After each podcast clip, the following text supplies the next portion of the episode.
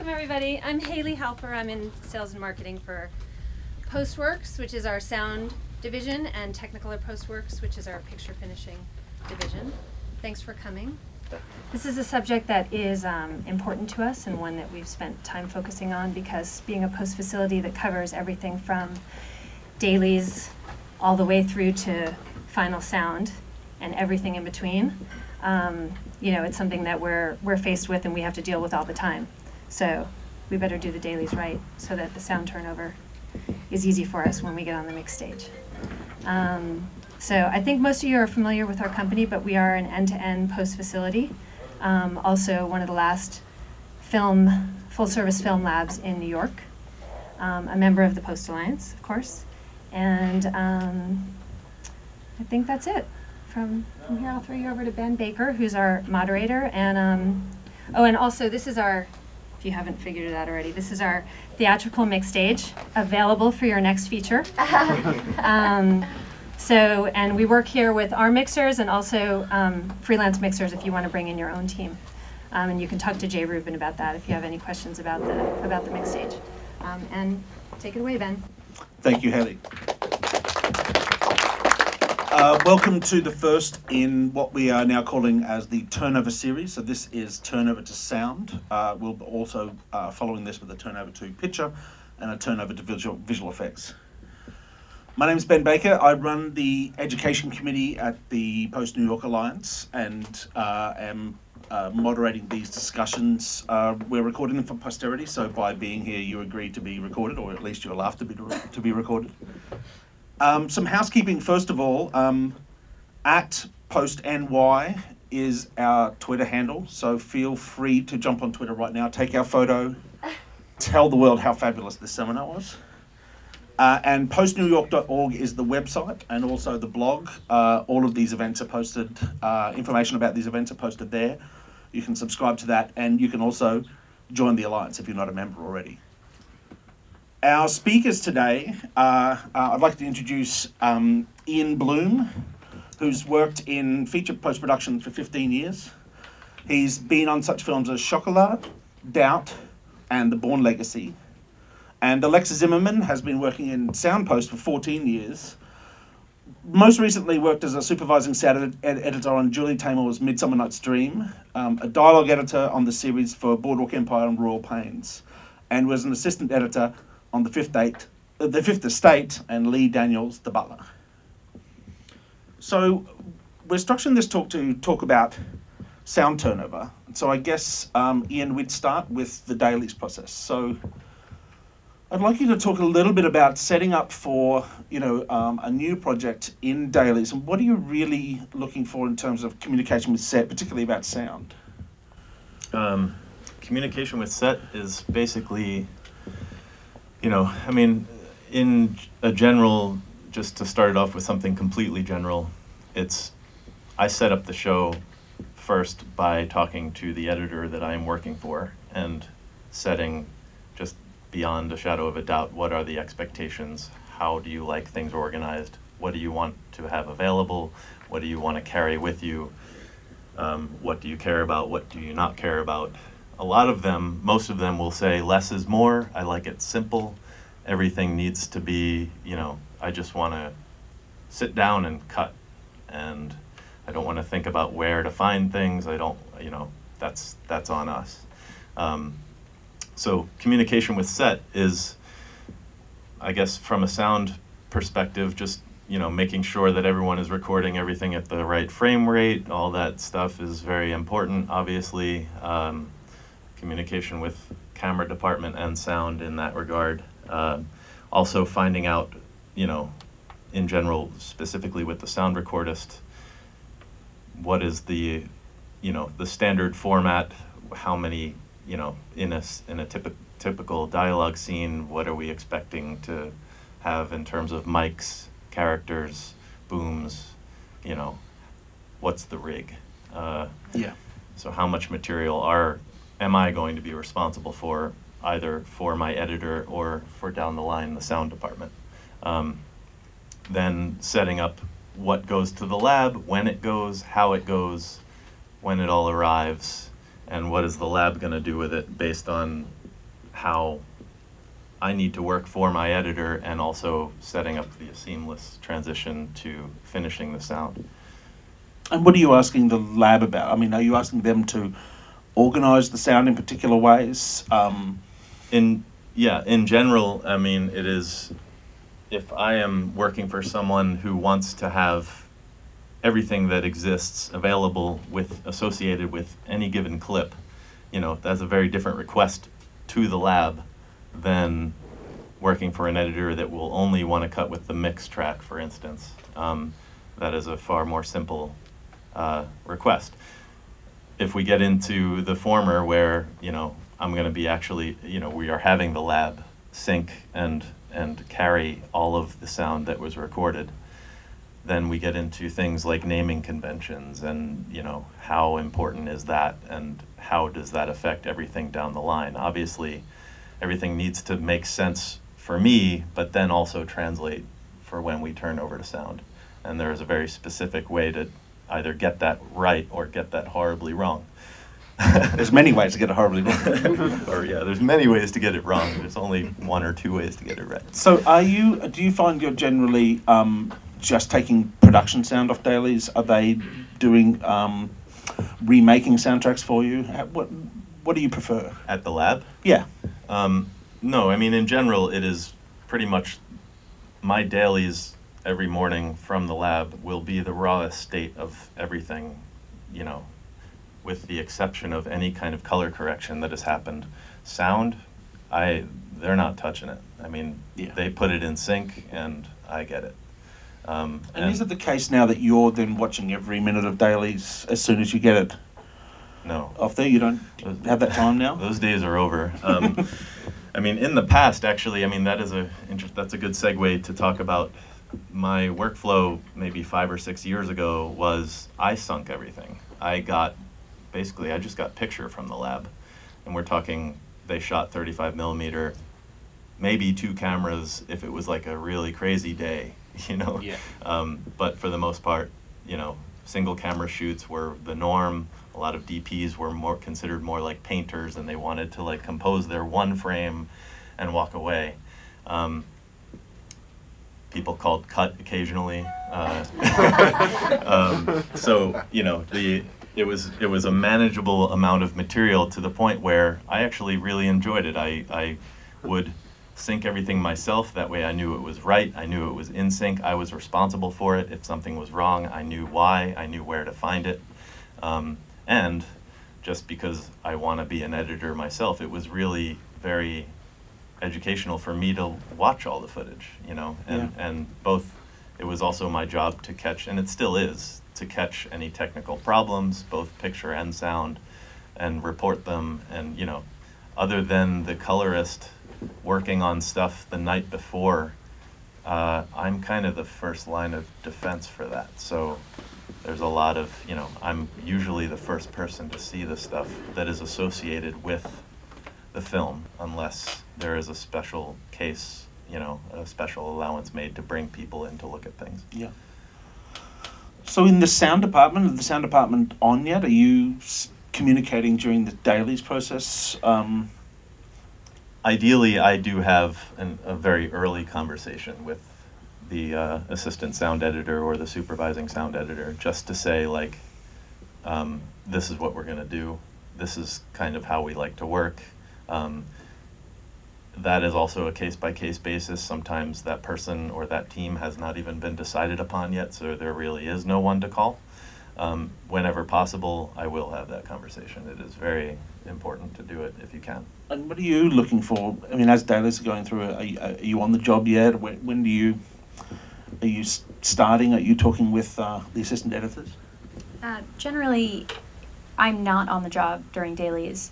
Um, if I'm having a conversation with the assistant editor about dailies, it's before I come on and just kind of informal emails back and forth, maybe a test on my in my spare time. Um, and as for what I'm looking for, I think it depends on how the job is being set up. Um, different different processes work better. Um, but I prefer a process in which the sound that goes through the dailies process is something that I can use, that it has time code on it, that I can then expand to the other microphones when I get the when I finally do start, um, or even that that's the audio that I can use because it has all the metadata still on the files, which doesn't always happen, and especially as you said, the the sound file names they can go horribly wrong and then I look at them and I don't know what's what and I can't find anything. And that's kind of the worst situation. there are some mistakes or just kind of human error things that happen either on set or in the lab or even you know afterwards that sometimes you just need to live with them you know like if the file was named incorrectly Yeah. in camera that mistake then carries through it, it can it can really spread and then you'll hit a point in any process no matter what you're talking about whether even if it's like even if it's not sound related at all that we you're going to have to make a decision whether you're just going to live with that mistake or you're going to try to fish out all the little it, yeah. mistakes and try to fix them everywhere in general sometimes it's easier to just leave it So during this time during the shoot, are you you're organising sound down to your main drive just as day folders, and you are you keeping a separate repository as well to, to turn over? Yeah, the uh, this is also falling into the umbrella of what are the editor's expectations. Um, if I'm working for someone who wants just a simple one track associated with one clip, that sort of thing, I keep things stashed away for myself. Um, especially, it comes in handy down the line when the editor approaches the assistant and wants you know, this is usually something that happens before the sound crew starts. It's like, you know, you're expected to clean up a scene or smooth out dialogue or find alternate readings or wow, you know, this one line is really just useless. They didn't they didn't get it and it's like, "Oh, well, let me check the discrete mics and whether, you know, the editor if he or she is just working with a mix track, they wouldn't really have access to that, but I would easily know where to get to it if like, okay, turns out we have their mic. This is a much better reading. And are you creating then another track for them? Is that It depends. If if it's just one line, a lot of times he or she will just want me to just cut it into the timeline, into the sequence itself. If it's like I'm gonna use, I'm gonna go back to this take three or four times. Can you create me a new clip or an additional clip with this mic associated with it instead of the mix track? or might you chase the scene with that mic, like or the hot the shot rather? It depends on how Yeah. much how much they're gonna use it. But yeah. So you're going through editorial, then what is the point when you're generally, I mean, the sound crew is engaged? Is it like that sound effects for first preview? Is there somewhere before that that you're starting to, to really engage with the sound crew? That's that's case by case as well. Um, I've worked on films where we would have two or three big screenings before we even turn over to sound for the first time. Um, a lot of that is the sound crew isn't available. A lot of that is like the filmmakers don't want to stop cutting until an hour before the screening, and we are Yeah. just going to go. Um, and that's actually kind of a fun stretch for me because I get to do a lot of sound editing, and as an assistant editor, that is one way, probably the primary way that you can be creative and really contribute to the to the to the film because the editor generally, especially if the director is there all day, doesn't really have time to do it.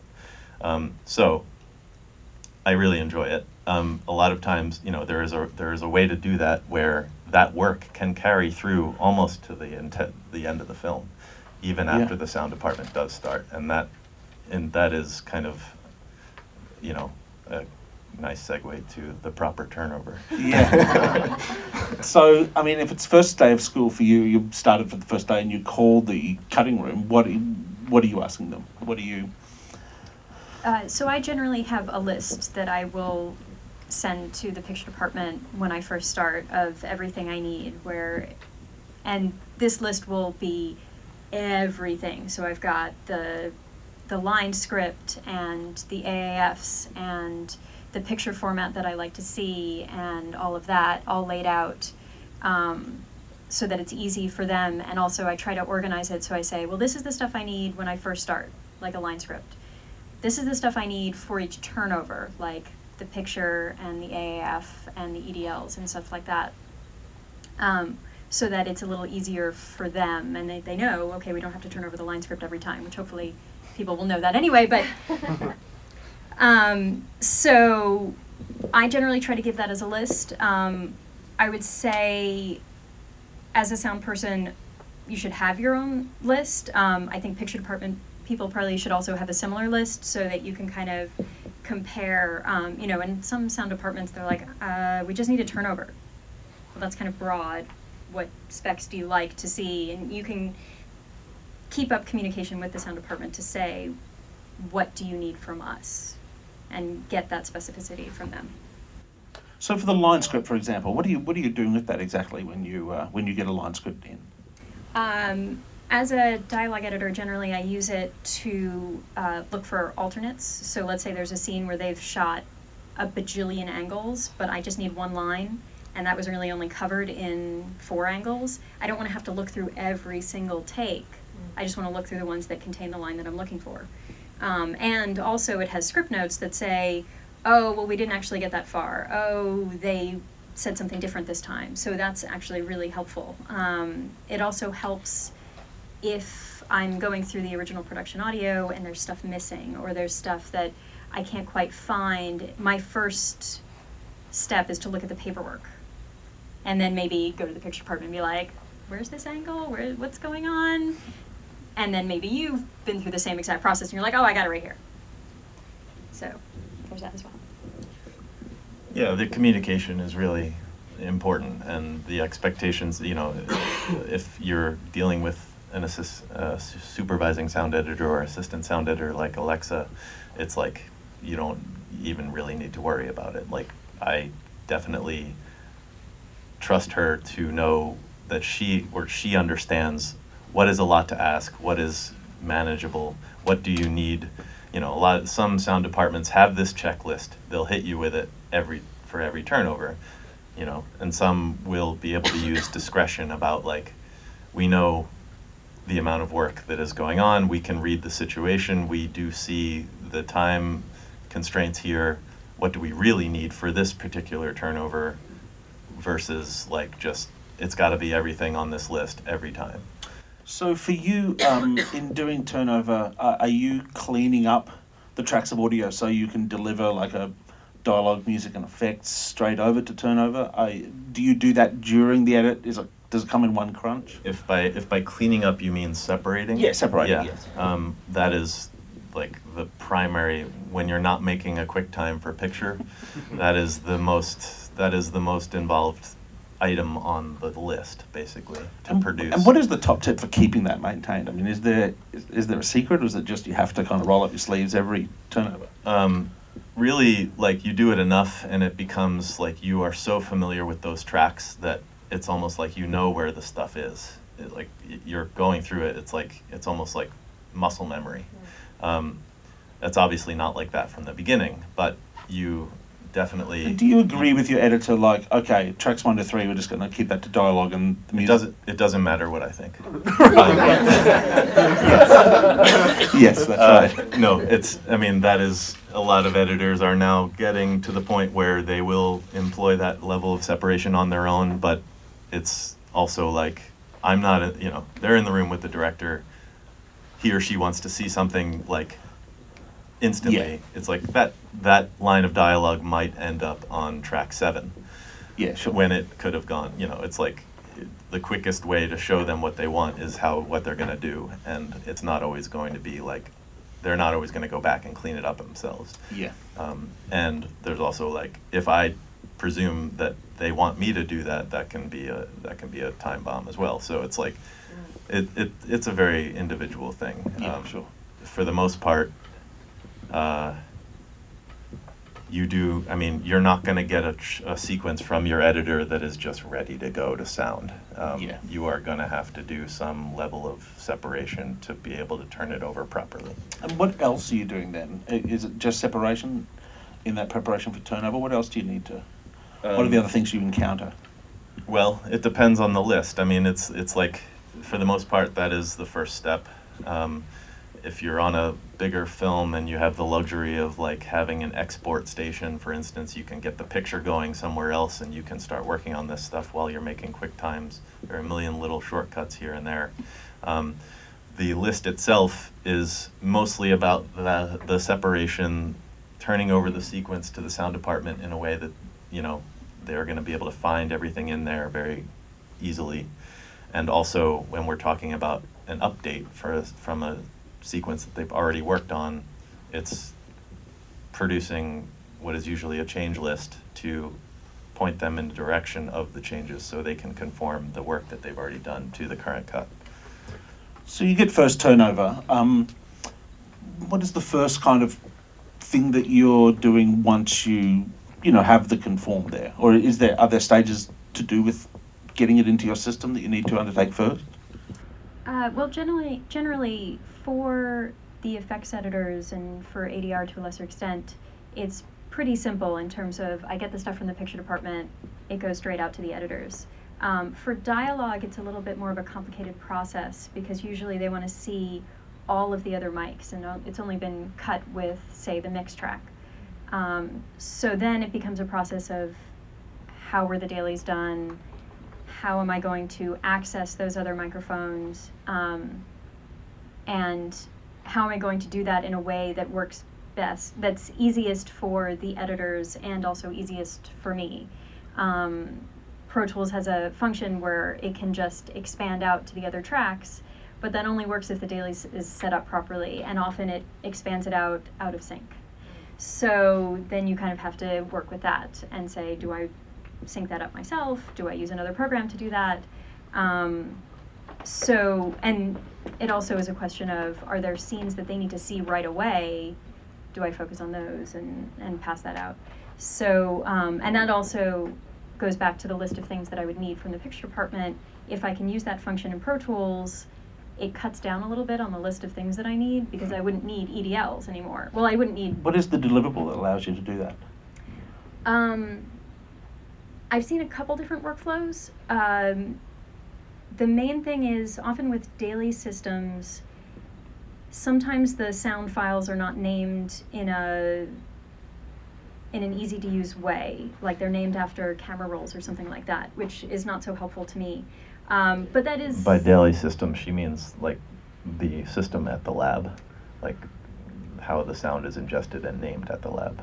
exactly like Colorfront or I don't Yeah, really know OSD or the- Scratch or any of those. Right.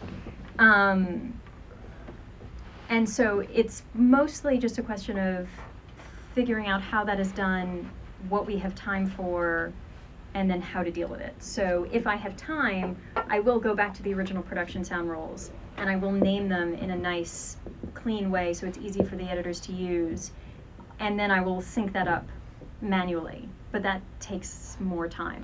And that depends on how many turnovers are we going to be getting, that sort of thing. Um, the easiest thing would be if they have all of the other mics in the Avid to use that, but maybe then I'm losing the metadata. I don't get the I don't get the character names on the tracks and stuff like that. Um, and oftentimes, I, if I want to look for alternates, I need to get scene string outs from the picture department. So that's another thing that would be on the, the initial list if that's how that job is organized. Um, so I have to kind of process through those things. So if you're, um, a lot of the time, we spoke about this earlier, um, and this might even be before turnover, but you might be approaching previews, and um, there are particular scenes. I know for a couple of films I've supervised, you know, gunshot scenes, scenes where there's a lot of kind of pyrotechnic and things going off. They probably for the preview want a bit of sweetening. So, how do you identify to the sound department you need other library effects and that kind of thing? Is that how you generally how that goes? And how do you exchange that information? Well, it depends what part of the process we are in. If we are, you know, if the sound department is on the job and we have already started, you know, they are already working, uh, and we are preparing for a screening or something, we are, you know, well established to ask them to focus on, you know, the effects for this big chase or something like that. And then, you know, they'll just do it.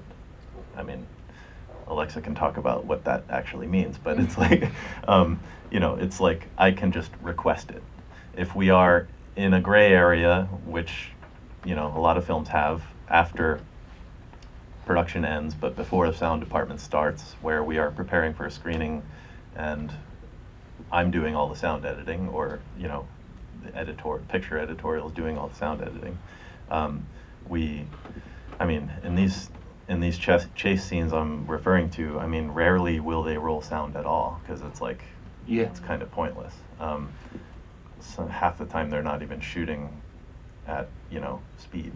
Sometimes it's. Oh, yeah, of course, I yeah. mean, sometimes you know some of this footage is is shot at all at different frame rates anyway, so you really don't have anything to sync up to it. Um, you know, and then it'll be a case of like, did the production sound recordist record any wild track for you? For instance, in the Bourne Legacy, uh, we had a big nine-minute There are a couple of action scenes chase in that. scene in that the end of film. that with, with like three or four motorcycles of all different kinds, and they didn't roll any sound, or if they did, it was pretty useless. Um, so where do we go from there? Those fight scenes as well must have also been a lot Uh, of. total, totally, yeah, totally sweetened later. Um, but that's like that's a little easier when you get into like a, an action sequence uh, with moving vehicles and gunshots in conjunction with dialogue and music. Um, you're going to get to a point where you're basically you will have looked up after working for four or five hours and you will have covered maybe 30 seconds of that sequence um, because you are basically starting from scratch. Um, the factors that go into that are what kind of motorcycles are these guys on? What do I have this audio from production? Do I? Chances are you don't. Um, do I have the effects in my personal library to cover this? Probably not. Uh, hi alexa um, here's my list and it's like a lot of times if i'm making that call it's because we are not formally turning over to sound yet and i just need i just need a grab bag of stuff and you know there isn't a lot of times you know the screening is tomorrow i just got the sequence um, I don't have time to turn it over to you. You wouldn't have time to do the work anyway. Um, the quickest way to get to the finish line is I'll give you a list of sound effects. You send them to me. And that's, you know, you know, there are really cool search engines sound departments have that, you know, I love having access to myself that you, you just like type in a keyword, dirt bike, and you get like a bunch of really cool stuff on board the dirt bike, fly by dirt bike, two or three dirt bikes, uh, dirt bike skids, dirt bike revs, dirt bike brakes, dirt bike stalls out. It's like, and you use all this stuff, and it's like you also need to use it in a way that's not going to be repetitive. I'm getting into editing now, but it's like, you know, Yeah. it's all goes into the conversation where, you know, these are the things I need to ask for, and I need to use this language so I don't just get like someone starting a dirt bike and turning it off. It's like, especially when they don't have the sequence yet, they don't know what it looks like. They don't know really like. it- So you need to kind of just put it in. I mean, and they all speak the language. It's not you know if I say Yeah. on board, you know, but you need to say dirt bike because you might if you just say motorcycle, you might get a Harley Davidson. Uh, it's like you really need to. There's a, a layer of specificity in there that will get you what you need in the quickest way possible. And then when you're doing those jobs as well, I mean, um, how how are you kind of uh, uh, dealing with the fast turnover of that kind of thing? Well, if it is before we start and I just get a list, I'll just try and send as many options as I can. Um, though probably not too too many, but you know, just send a few options for each thing so that it gives you the most that you can work with. Um, if we've already started, oftentimes we'll do a quick mix down of what we've got, and then we can send that, and that'll be depending on what kind of screening it is, that'll be a stereo mix or maybe even as far as a 5-1 mix that then we'll keep maintaining as the job goes on so we can keep building on that work that we started with. So then, for I mean, another um, aspect of this is ADR, and do you start compiling a list as soon as you start listening to things? Uh, I mean, as soon as the assembly's done. I mean, Yeah, and that list will have you know, there are a million reasons to add something to the list. Uh, the obvious one is technical. It didn't come out, you know, it didn't come through. Um, before, you know, before it officially gets added to the list, you do start, you, go- you go in and check, you know, the other mics, especially if the editor is only working with a mix track. Um, there are, you know, there is a running list generally starting with that. And then as you get further along into the process, you'll get into like story type stuff Performance. performance, both performance and like we actually want them to say something completely different here um, that they didn't do on the day. Yeah. Um, Rewrites. So there, yeah, and I've been a part of that, you know, probably more than I'd care to admit. But, um, I mean, to the point where, like, a lot of times before the sound department starts, the editor or the crew will have recorded a lot of this already in our own voices, just to mm-hmm. kind of pace it out, to see if it fits, to see if it's going to work. Obviously, it's going to look really weird. It's like we're photo bombing the movie, but it's like, you know, it's important to kind of set that up at least to make sure that it will get in there in a in the in the way that you're imagining it.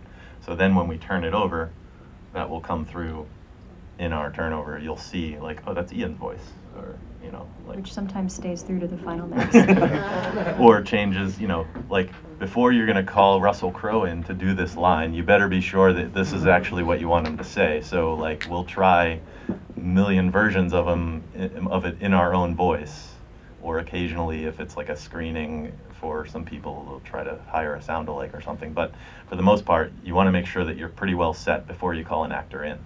Um, so you'd be surprised at the things that you will throw against the wall to see if they work. And the dialogue editor's making their own list, of course, aren't they? Their own ADR list. Exactly. Things that are there for story and additional lines and such, that's going to stay on no matter what. Um, sometimes nowadays, also, actors will record stuff on their iPhones. You know, like if director a lot, has a yeah. relationship with the actor, they'll record it on their iPhone or whatever. Um, and it's always helpful for us to have that stuff clearly labeled so we can listen to something and go, is this really Ian or is this really Russell Crowe? I can't really tell anymore. It's tough.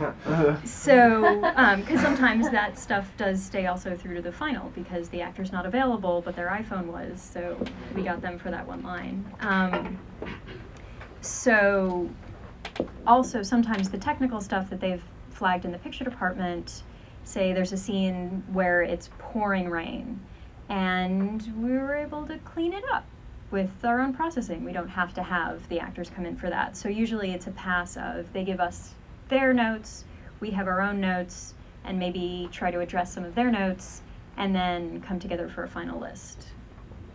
Are you often discussing alternate takes with editorial? Like if there's alternate takes that you want to use for particular scenes, do you kind of com- communicate with editorial and say, hey, we think this line is better for these reasons?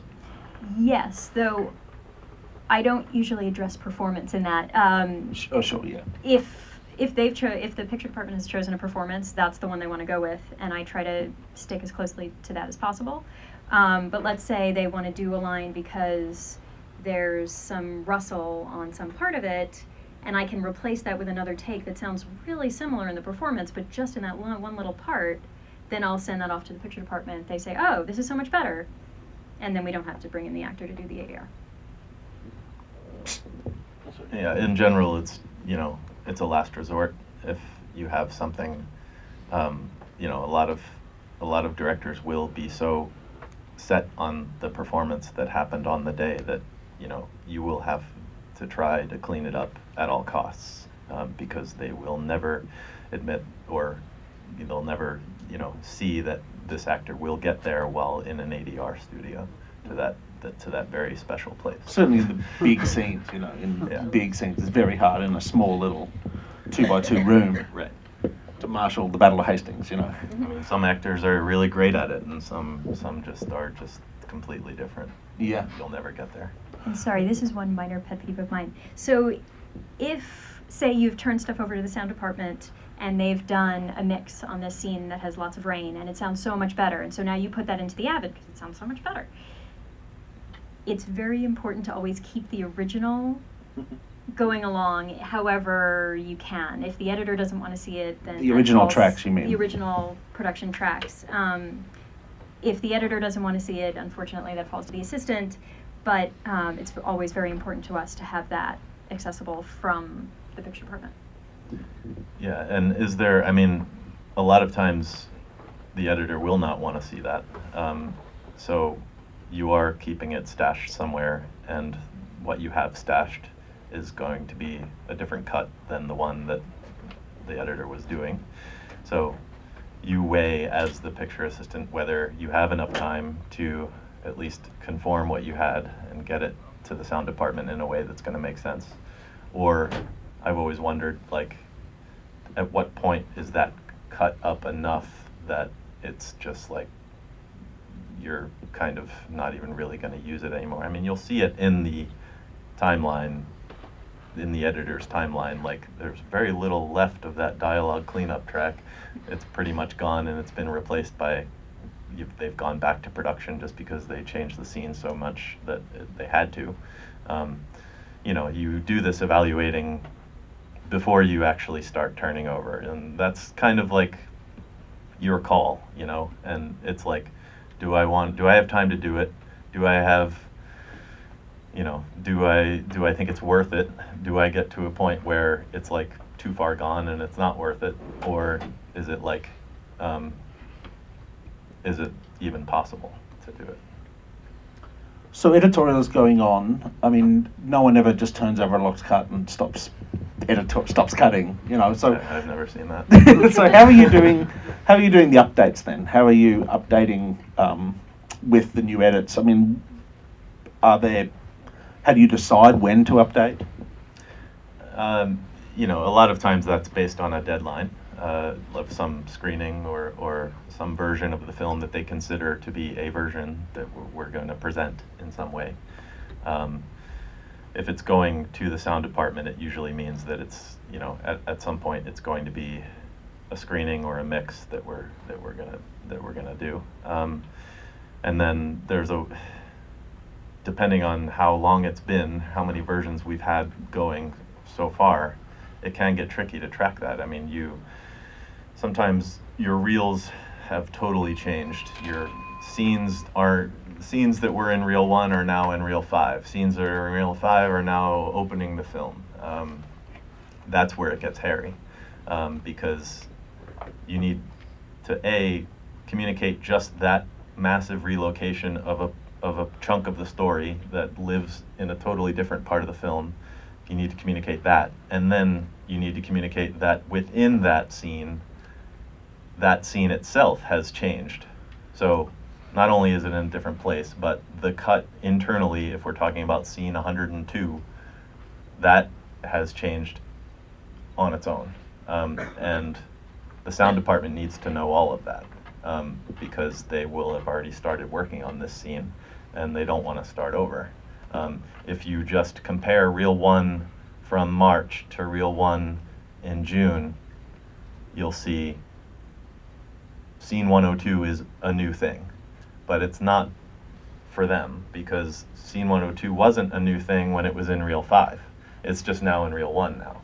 So you need there are ways. So is this a change list that you're giving them? Is this the change list? Yeah, it's but it's what I'm talking to specifically, talking about specifically is a, is a rebalance in a way. Um, Right, yes. It's that's how you would handle it. Um, so, you know that it's not just comparing reel one to reel one, reel one old to reel one new. It's doing so in a way that will communicate what you did to this story. You know what you did, where this scene lives now um, and that adds an extra layer of, of tracking um, and, and turnover. And what are you for- looking for, Alexa?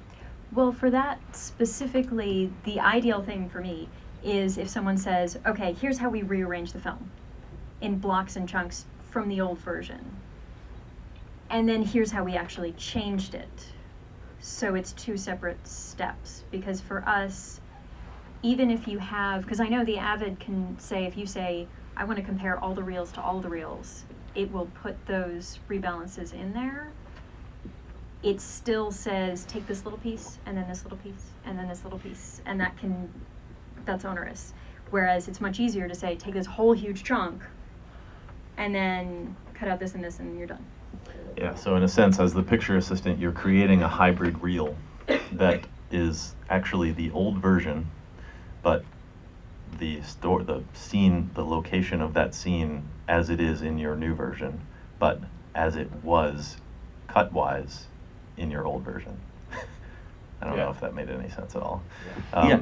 But so you're Everyone got that comparing apples to apples. The only difference would be scene 102 is now in that reel, or the head of reel 2 is now at the tail of reel 1, whatever the relocation was. Um, so that is a hybrid step for the sound department. So the first thing they would do before conforming to the new actual cut of the film is move that at, in its old form to the new location, and then they would start the changes.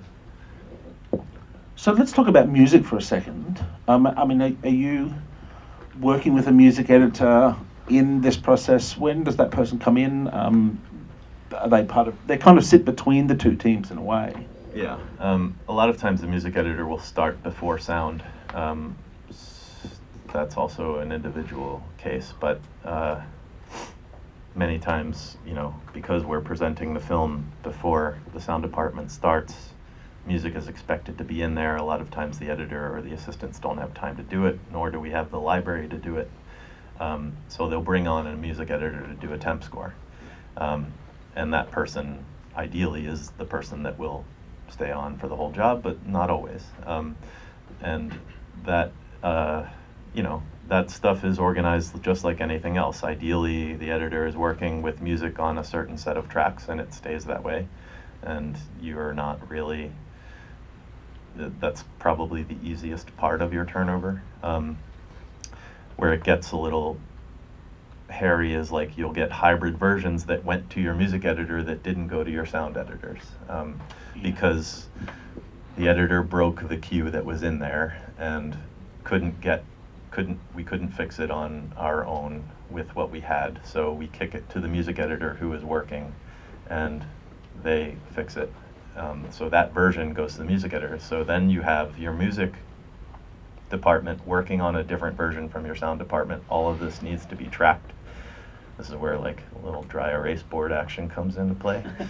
Uh, um, but yeah, so then when you're turning over subsequent versions, you know where you're changing people from. You know? I mean, that's a very important part of it, though. The dry erase board. You joke, but it, it is very the Excel spreadsheet. The whatever's telling people which who's got which version. I guarantee if you think you can remember this stuff, you'll hit a certain point in the process where you won't.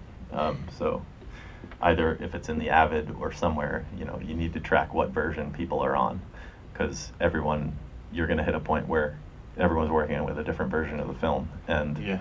and then you're going to turn over the version or whatever you know it is for that screening, for instance. And your music editor is working on a much more current version than your sound your sound team was, and you know you don't want to waste your time because you probably don't have enough anyway. Yeah. So does the the music editor give you temp, or you're only really receiving composition, or is it kind of uh, where where does that sit with you? Um, it depends if we're having temp mixes. So if we have a, a temp mix and there's a music editor on, um, the music editor will come to the temp mix with the music and they'll kind of superintend those tracks. So they'll bring them to the mix and then once the mix is done, they usually take them back if there were changes in the mix. Um, and then update them for the next mix. The next mix, we get rid of the ones we used to have and they give us all new ones. Um, but yeah, that's pretty much it. Okay, so we've gone through. We're now like you know in the premix, um, getting ready to mix. What are you doing now? You you're nearly done. I mean, the DI is happening somewhere across town, but uh, I have never worked on a film that wasn't making changes i- in in the in the pre-mix stage or even during the final mix. I that doesn't I don't even know what that means. Um, right. honestly. Uh, and you know, there's always like you'll hit a point where like I can't believe this is happening again. It's like why do you even say that? Uh, so it's really not that much different, even though we've started finaling. It's just Just iterations, really. Yeah, it's just more tracking. It's more, you know, if anything, the urgency is like a lot higher um, because they're on the stage and you are. I find myself, you know, calling the stage a lot, or at least having some kind of system in place with generally with the super the the first assistant sound editor to just know where they are in the mix. Uh, I would love to be one of these assistants that gets to sit on the mix stage all day, and uh, I don't get to do that. Um, so, And this is the point where Reels will have their own version number, right? So you'll be up to yeah. version 18 of Reel 1, but version 30 of Reel 2. sure. I mean, the naming convention is always different for every film, but yeah, it's you're always kind of, you know, it's not just one clean like the whole film is on version eight. Yeah. Um, uh, so you get like decimal points and letters and all kinds of crazy, confusing stuff. Uh, but that's your job. I mean, you're you're supposed to keep keep track of that and make sense of it. And it's also, you know, it's that's why it's important to track where they are in the mix. Like if I know that the director and editor came back over the lunch break on the stage and cracked into three reels, and they're on on the stage they're on reel six the three reels that they changed are one two and seven i'm going to start my turnover with reel seven if they're going in order you know but Yeah. that communication needs to be there to see to, so you can prioritize what needs to be done first and get it out Um, and it's also helpful from the sound perspective. I feel like as a sound assistant, I often get like lots of secret knowledge from the picture assistant because they say, "Oh, they've been changing this stuff," and I go, "Okay, well, I'm not going to tell everybody because not everybody needs to know that one." But you know, you kind of figure out, okay, what's the workflow going to be, and who needs to know this? They're going to record ADR tomorrow to Reel Two, and they just changed it. Okay, we need to know this and get that out to the studios and whatnot. And during the mix, then, um, there are versions, versions. You hit upon the final version. Then, what are you doing to kind of, you know, the picture's locked. They're just about finishing the mix. What are the final kind of things that you're you're doing at the end of this project? To kind of put a big bow on it. um, generally, if we're you know talking about the mix, the final mix, um, this is kind of like where screenings start popping up like two or three times a week, and it's important to the filmmakers to have the most current version of everything as as much as humanly possible presented in these screenings, um, and it's not always possible, but a lot of times it's like, you know, it depends on what's still happening. If if the if the score is, you know, a lot of times they're still messing with the music. This is a lot of a lot of things that happen on this the mix stage. You know, Russell Crowe couldn't come in until like almost the end of the mix. We didn't get his ADR until the end of the mix, and now we have a screening, and obviously we want that in for the screening and not Yeah. like my voice. Um, but like that's an example. It's just an example, but it's like you know, you weigh what needs to what will warrant an update. You know, how many screenings are we talking about? Are they all over the world? Are we just talking about a couple of studio executives? How close are they to the film? How familiar are how, how familiar with it are they? Are these like marketing people that really you know you want to impress them? Are these actors that are in the film that you don't want them to see a rough product? Do Are we these get screenings I- are they just stereo mixes, or are you having to produce? so this is this is where I'm going with it. Like, so I weigh like whether I need to get someone from the sound department or the sound facility to create something for me, or if I already have what I need. yeah, right. And and that's where I, that's where the communication comes in with with us. Um, and oftentimes also uh, the visual effects are a big deal. Um, Oh, yeah, not just course. for something that's an action movie where often the timing will change. Absolutely. Um, internal timing, even though the, the length of the shot is still the same from version to version. Um, or even, uh, I worked on something where they changed the color of somebody's pants and slipped the sync. And so we got the new version and we were like, why is everything out of sync? Yeah. Um, the sound department is working on effects that are completely affected by the visual effects, and that is usually the last thing to come in. Um, in the Bourne Legacy. I keep bringing this up, but it's a great example where like there's a whole sequence with a flying a drone flying, and that drone is completely CGI, and they changed their minds about what that drone was going to be doing so many times that it affected perspective of where this drone is and how On-screen would- graphics would be the same, like little beeping and all of that kind of stuff. or yeah, or the position of the, the, the aircraft itself. Like, did it Oh, yeah, did it fly course. by the camera, or are we following with it? You know, that totally affects them. Um, Yeah. Winter's Tale, we had a flying horse. You know, what are those wings doing? Uh, where is where is you know what's happening in the background? Because that was totally a green screen. You know, um, oh now there's a, f- a car that flies by there. The sound definitely needs to know that. The ice is breaking. What is the timing of those ice cracks? Because that ice is totally fake too. Yeah. Um, and like they keep changing their minds about how that needs to look. And then they're already mixing the scene and all of a sudden instead of like a slow gradual crack in the ice it just explodes. And Yeah. when that shows up at the mix it's like if no one was ever told about that that's going to look kind of silly. So it's constant communication.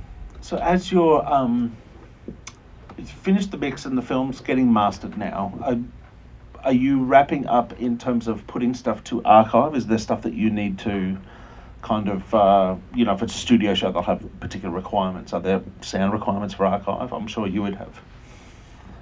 Uh, definitely. I mean, usually the way I approach it is the first day of the mix, I'll go to the post supervisor and say, is there a document that says what they need from sound uh, at the end of the mix? Because different studios have different requirements, different studios like things archived in different ways. Um, different studios have different box sizes they like to use, various things. So it's usually best to have it I find if I say it at the first day of the mix, I'll get it by the time I need it. Um, and then I'll be able to say to the facility, hey, when you make these deliverables, these are the things I need, this is how I need it to be named, etc. What is the documentation that you need to provide? It varies. Usually, it's just in the document from the studio, um, Right. and then also there's there's some communication in that as well. Because oftentimes I'll get something from the studio and they'll say, "Okay, we need the entire film on mag." okay, well, I'm not going to do that. So then, you know, they, it's just they don't really update their documents very frequently, but they do want something totally different. Nowadays, I think that now we get more things that say, okay, we need it on a drive, and here's our file naming convention and whatnot. But occasionally, you'll get something. And are they archiving just the Pro Tools sessions, or is it just the the finals? What? Are, Uh, usually, it's uh, the Pro Tools sessions, the original production recordings, and it varies from place to place. Sometimes they want to see stems. Um, we're not always making stems at this point, and so sometimes we have to actually, and sometimes we say we're not making stems. We're just using the elements straight through to the end, and they say, oh, that's that's okay. But sometimes they actually do want something frozen as a stem, and we have to create that. Uh, so it really varies. before we go to the audience, is there anything else that you want to uh, you want to add to this process that makes it kind of? I mean, what would be the what would be the thing that makes this process easier or harder for you in the last five or seven years? Like that's changed and Um, it's it's really just it's never really easy because everything has just become easier for the filmmakers, and so it's easier to make changes right up until the screening. It's easier to like kind of you know just have that flexibility. I mean, we can screen right off of the Avid now if we want. I mean, so a lot of times the flexibility eliminates the sound department altogether. But it's like, you know, it's it's always like, in general, the easier things get for the creative end. A lot of times, you're just going to have more to keep track of as the assistant on that on that level. Um, and the only other rule that I can really think of is, you know, just give them whatever they want. you know, like it's and you Within know reason. communication is no seriously communication is is really like important and you know it's it's it's it really helps you to have that set up early on even before people start the job if you have the luxury of knowing who these people are going to be um, it will only make your life easier down the road Editors call your sound department. Um, can I ask if there are questions out in the audience? I think we have one uh, behind here. Just to continue with the, with the, with the narrative of the filmmaking, say we're on a feature, uh, sometimes there's home video extras, DVD extras, and nobody thought of them until the last week of the mix, and sometimes the assistant editor is putting that together, correct? Yeah. And maybe turning it over to a sound department who may not work on it right then, but maybe a year later they'll be called upon. Yeah, in general, like you can't, you're not gonna know. They're gonna want to lay you off before you're gonna know all of the expectations to open those boxes. Um, and you want to do that, you know, just have everything in a way that, just have all your ducks in a row to the point where if someone else opens that box, they're gonna know where to find it. Um, and absolutely, deleted scenes apply to that. Um, a lot of times, depending on the film, they won't do a mix. Sometimes they'll do like vi- final visual effects and final mix and color correction for them. It's it's really kind of a case by case basis, but a lot of the studio films will do some form of finishing for those, definitely. Yes. Um, I mostly work as a Foley artist and Foley editor. I was wondering, how often do you guys uh, get requested to put a uh, like a LUT or some sort of color profile on the footage so that it's easier for to view instead of just keeping a log and all that stuff? Like, how often do you bring in someone to do that, or is that just SOP at this point? Um, that is every day. That's like everything on the level that we're talking about. All of everything that was shot goes to a colorist, and they apply the look even before I see it. Um, that is a DIT workflow issue. It's it's kind of it's more about like, you know, decisions are made on set a lot of times that there's a way of passing that information to the lab and having that translate. But All of this is covered in our first uh, uh, podcast uh, on uh, on our podcast. We did that uh, last time. right. I mean, generally, the picture department is. I mean, the sound department is getting everything from you, which has already been color corrected. That's right, isn't it? Yeah, um, you know, uh, everything I see for the most part has been color corrected, sometimes poorly, um, but sometimes the whole idea has changed. Uh, we've added, we've had scenes that needed to be totally reimagined because they now need to happen at a different time of day. Yeah. Or sometimes, wow, now this scene it's actually snowing in this scene.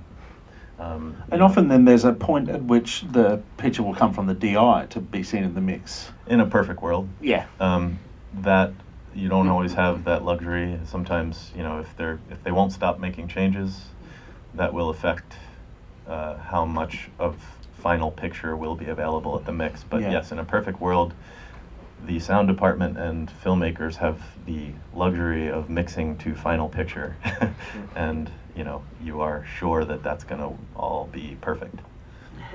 Any other questions? Yes, right down the back. Timmy. Um, well, question for both of you. I mean, when you're in the middle of a turnover or the end of a turnover, I know it's not really your responsibility, but when when is it uh, you know appropriate to tell the editor and director no, like no more, you're done.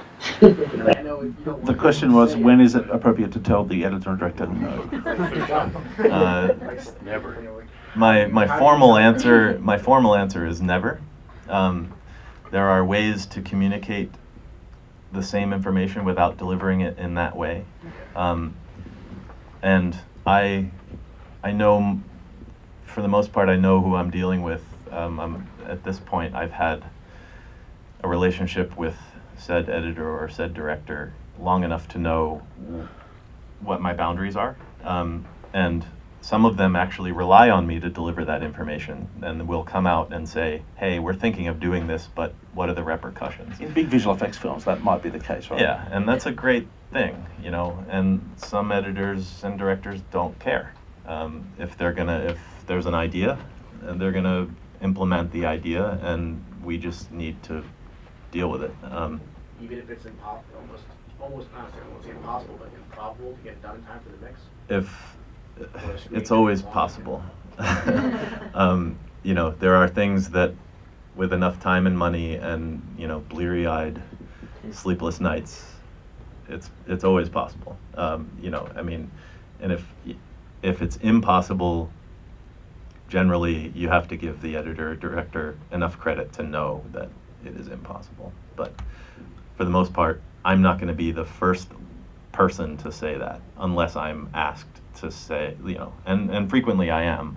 It's like, we're thinking of doing, like I said, we're thinking of doing this, but, you know, how far along are they or how much can they handle? And that's definitely a point where I call them, you know, I, I'll call the stage and say, this is happening. Or sometimes, you know, I just, it, it, that's, that's a post supervisor thing.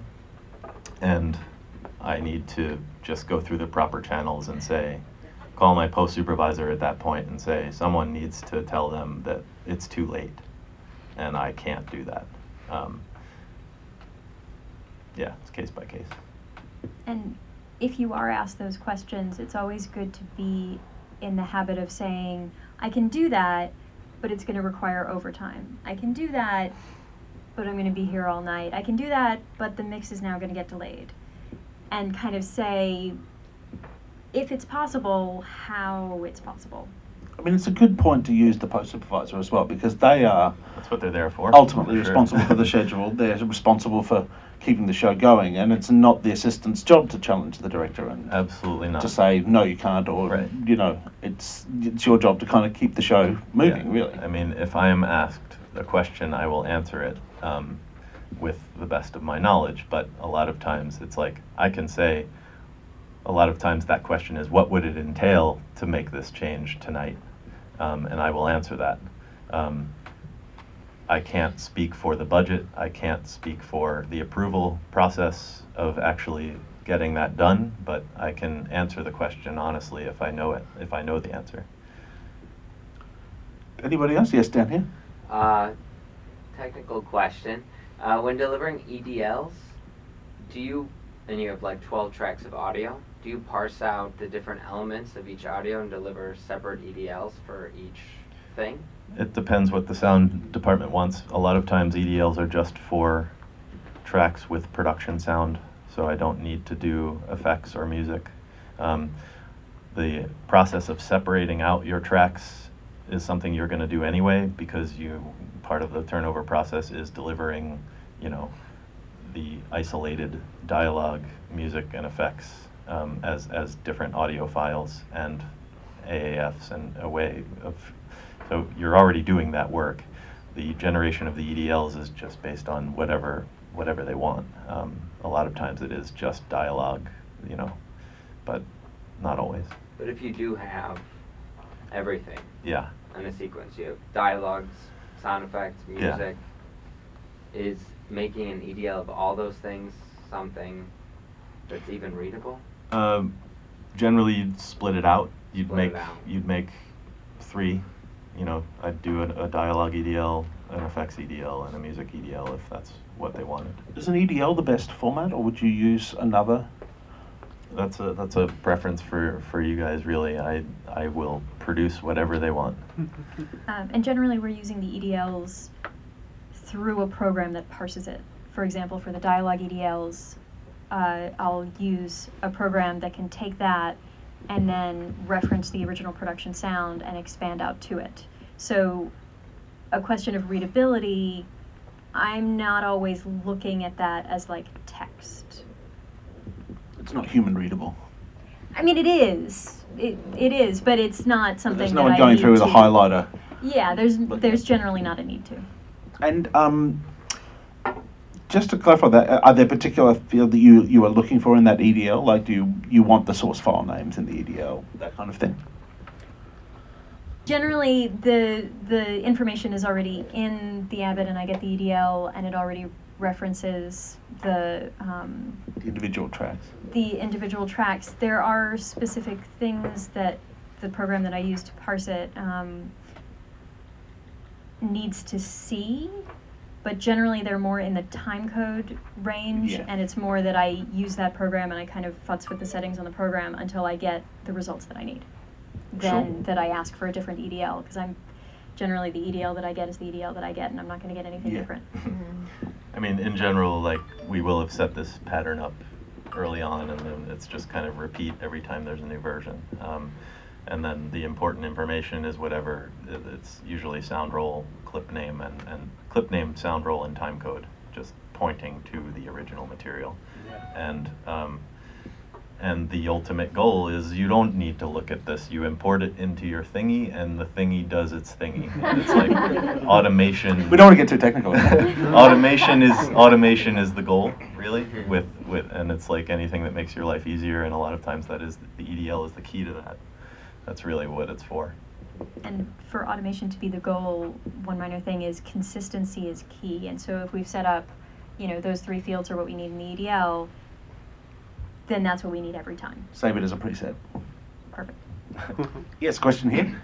Um, in the current situation of changes happening till the very last day on the mix stage, do you think we have lost anything from the era where you couldn't make changes like that? You know, in music recording, there's this idea that you can provide the mixer with a million different tracks, or you can provide them with 16 tracks, um, and there might be some more authenticity to that. So, does that carry over to some of the work that you do? It's within my lifetime that people used to put a print on stage and mix to that print. I mean, I think that's a philosophical discussion, quite in the turnover realm. I, I mean, uh, I'll take a swing. The, the, the people I've worked for will fall into very different categories of that answer. Um, I've worked for people that just think that and, and utilize that flexibility is the key and we should embrace this. And then I've also worked for people that um, worked with people that uh, think that novels were better when they were written on typewriters and and I only you know I I edited better I was a better editor or I was a better director when I had to call the lab for a reprint after I made the change, you know, and I had to really carefully consider every frame before I actually lowered that splicer blade. Um, so it's, you know, you can make pay that. to try to dissolve. Right. You know, pay someone to make a dissolve for you. try it. Absolutely. I mean, and you will find people that will answer that question both ways. Absolutely, uh, for sure. And there's also, at least for music, there's a degree of you need to consider how much time they're going to have with this material. That if you're having the, if you're turning something over to the stage and they're going to mix it in an hour, giving them every single instrument separate is not going to be that helpful. Giving them 16 tracks or giving them some flexibility. So if they say, oh, let's lower the high ends, you know, however it would work better with, say, effects that are often in the same frequency ranges, then that would be, you know, a degree of flexibility that's useful for the stage. I know during my um, career, I went from the UK back to Australia um, to produce dailies for a really big franchise film, $160 million film. We produced the first day of dailies. Um, people in LA saw that at nine o'clock in the morning on the first day of dailies, and we're like, "How can you give us? You haven't even had the shoot day yet. It's like you're come from forward in time, which lasted one day, and the next day the guy was like, "Why aren't the dailies here at nine thirty in the morning?" So fascination for how much you're speeding up will last you a single day, and then it's back to where are my dailies? Why is why isn't this on time? Um, are there any other questions before we uh, wrap up? Yes. I was just hoping you could elaborate on the change, the change list, um, noting changes versus rearrangements. Um, I know going to sound, you want to um, note each change, but you were saying that it's easier to first let them know that you've made these big rearrangements. Yeah, it's just a, it's, it's the process in which you're going to communicate this information. Um, the ch- there are always, if you're turning over a new version, there are always, you know, changes. Um, but if part of those changes include massive restructuring of the story, there's a way in which to go about communicating that the most efficiently. So they're not losing their work and starting over or treating something as new when they've actually already done it. Is that a specific like document or just It's- communication, email, and? It's it, it was tying in. I think I started to talk about like a hybrid version of Yeah. the film, of of the reel or the film, depending on how global this restructuring is, and that is basically like this in in between version where you're working with the old cut, but just the structure of the new cut. And that is an intermediate step to just show that, and then then you compare that to the new cut. So all the pieces are where they fall, and then you're communicating the internal changes within them. And the main thing is just asking the sound department what they need. Um, different people work different ways. I personally don't use change notes. A lot of people use programs that parse the change notes and do the changes automatically, and so they want to see something specific. Um, so there are different different things that different sound departments need, and so it's always good to pick up the phone and just call and say, "How do you guys work? What do you need from us?" One last question down the back. I know Final Cut Pro is not being used much anymore, but if you have experience with it, and, and, and can you give any guidance to some people who are doing turnovers? Question was, Final is Cut? Final Cut any different? Can you give some guidance into uh, a project? I'm sad to say no. I I kind of skipped it. I, I just found myself I was always working with editors that were on Avid. Myself as an editor, I've always used Avid. Um, I there was a period of time where it looked like Final Cut was gonna take over or at least become as as widely used, and then I think they shot themselves in the foot. But I I'm not the right person to have that conversation. Alexa, do you notice any difference? Oh, there's a huge difference. Um, for example, we talked about uh, getting the initial turnover and getting all the sound out of the Avid. For Final Cut, that's not really an option. Usually, the way that the files are stored in Final Cut, you have like a QuickTime file with the sound on it. So I couldn't. It's it's not a separate file that I can get. Um, when they give us AAFs, uh, they're always embedded. We can't get a link to AAF. Um, I think you can maybe using automatic duck, but I'm not entirely sure. So it becomes a much more arduous process, especially in terms of paperwork and changes. I, I don't even know if automatic duck does change notes, but doing that process with with uh, uh, Final Cut is much more difficult. So, as a sound person, Final Cut is much much worse. On that note, um, I'd like to thank uh, Postworks for hosting the event, uh, Postworks Technicolor New York. Uh, they've been great uh, in facilitating this. I'd like to thank the Post New York Alliance, and I'd like to thank our lovely audience who turned up here on a Tuesday night. My name is Ben Baker. Uh, this has been the Post New York Alliance uh, Turnover to Sound. Thank you very much.